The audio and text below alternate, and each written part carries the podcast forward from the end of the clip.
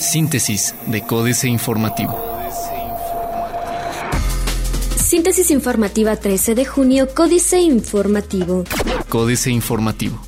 Secretaría de Turismo de Querétaro considera abrir una subruta del toro. Hugo Burgos García, secretario de Turismo, informó que podrían incluir la subruta del toro dentro de la ruta turística del arte queso y vino, aunque antes deberán analizar que realmente sea factible esa pretensión. El secretario estatal refirió que lo más complejo de implementar la subruta del toro es que donde se crían estos animales regularmente son propiedad privada y, por lo tanto, el propietario tendría que estar dispuesto a recibir turistas o visitantes.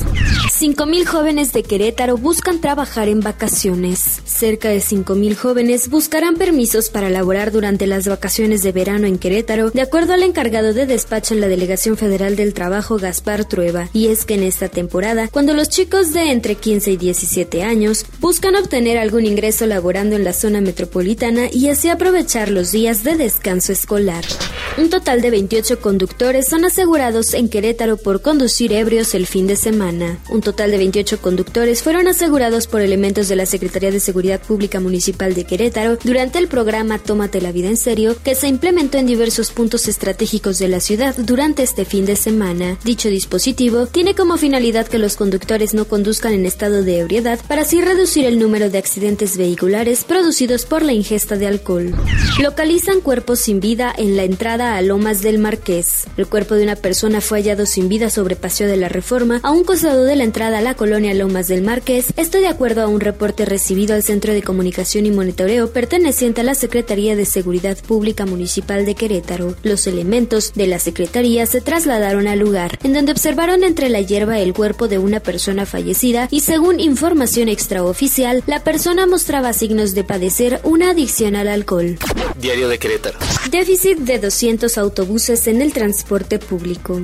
Habrá nuevo plan pluvial para 2017. Para el próximo año se tendrá listo un nuevo plan pluvial integral a partir de la identificación de las zonas problemáticas en esta temporada de lluvias, señaló el diputado local Gerardo Ángeles Herrera, presidente de la Comisión de Desarrollo Urbano, Obras Públicas y Comunicaciones de la legislatura local. Dijo que aunque la mayor problemática en tiempo de lluvias se centra en la zona metropolitana, toda la entidad requiere de obras de infraestructura pluvial que eviten encharcamientos e inundaciones como las de este fin de semana. Medio siglo.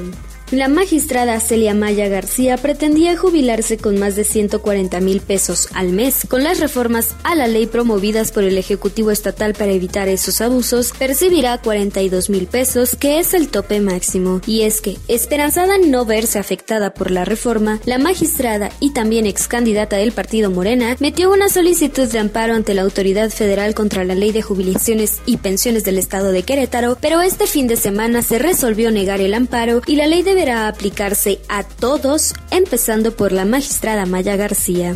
Anuncia Salas plan de regularización para el cuarto distrito. Plaza de Armas. Inicia PRI estrategia para ser competitivo. Con la integración del Consejo Político Estatal del PRI el sábado pasado y la renovación de sus comités municipales en los próximos meses, el partido inicia su recomposición de cara a las elecciones del 2018, en las que Querétaro renovará el Congreso y las 18 alcaldías, además de la presidencia de la República. Fuentes del tricolor señalaron que el escenario en Querétaro es distinto al del resto del país, porque aquí no tenemos el desgaste del ejercicio de gobierno. Causan lluvias caos en el estado. Un muerto, colapso de una vivienda, caída de árboles, encharcamientos, tráfico vehicular, autos varados e ingreso de agua a domicilios fueron los reportes realizados por la Coordinación Estatal de Protección Civil tras las lluvias registradas en distintas intensidades en la entidad queretana. Movimiento geográfico Apanica San Juan del Río. El corregidor. Formalizarán 10.000 empleos.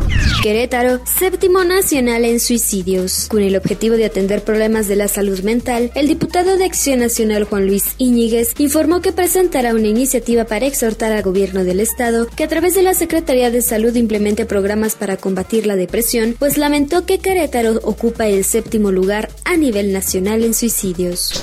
Pendiente inclusión laboral de discapacitados. Avanza actualización de tarifas del servicio de taxi. Noticias.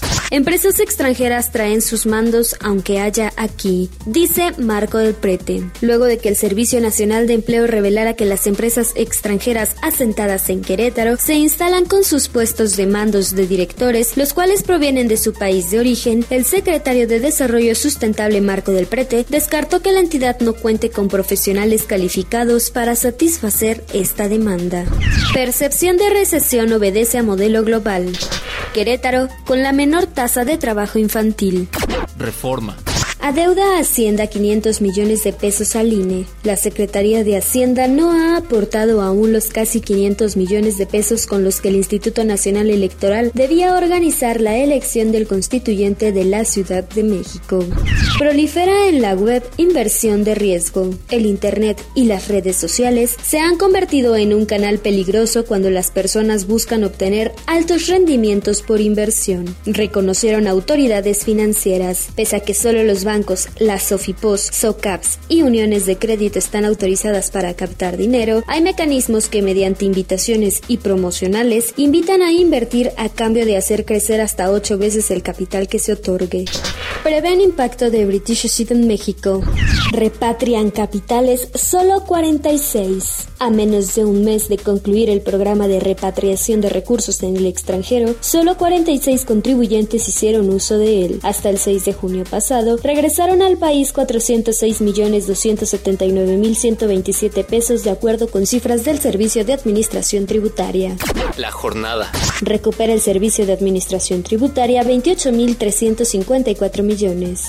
Banco Interamericano de Desarrollo. Estancado el presupuesto para atender a menores de 5 años. El presupuesto que el gobierno federal ha destinado a los niños menores de 5 años no ha rebasado 0.6% del Producto Interno Bruto en este siglo, indica el Banco Interamericano de Desarrollo. Si bien México, Brasil, Chile y Colombia son los países de América Latina y el Caribe que más gastan en educación preescolar y protección social para dicho sector, mediante diversos programas gubernamentales, el organismo advierte que esos fondos parecen haberse desacelerado. Hay indicios preocupantes de desequilibrios, alerta el Centro de Estudios Económicos del sector privado. Ganó la Conducef 99.7% de casos que representó. Excelsior. Deuda pública se reduce por primera vez desde 2008. En abril, el saldo de la deuda amplia del sector público federal fue de 8.57 billones de pesos, lo que significó una baja de 121.643 millones de pesos o 1.4% en términos reales frente al cierre de 2015, de acuerdo a cifras de la Secretaría de Hacienda. Esta reducción en el saldo de las obligaciones financieras del sector público es la primera que se registra desde 2008 y se produjo por el superávit fiscal de 156 millones de pesos en los cuatro primeros meses del año generado por la aplicación del remanente de operación del Banco de México entregado al gobierno por 239 mil millones de pesos. Prevén más presión en el tipo de cambio. Economía mexicana crece pese a entorno internacional complicado, dice Secretaría de Hacienda y Crédito Público.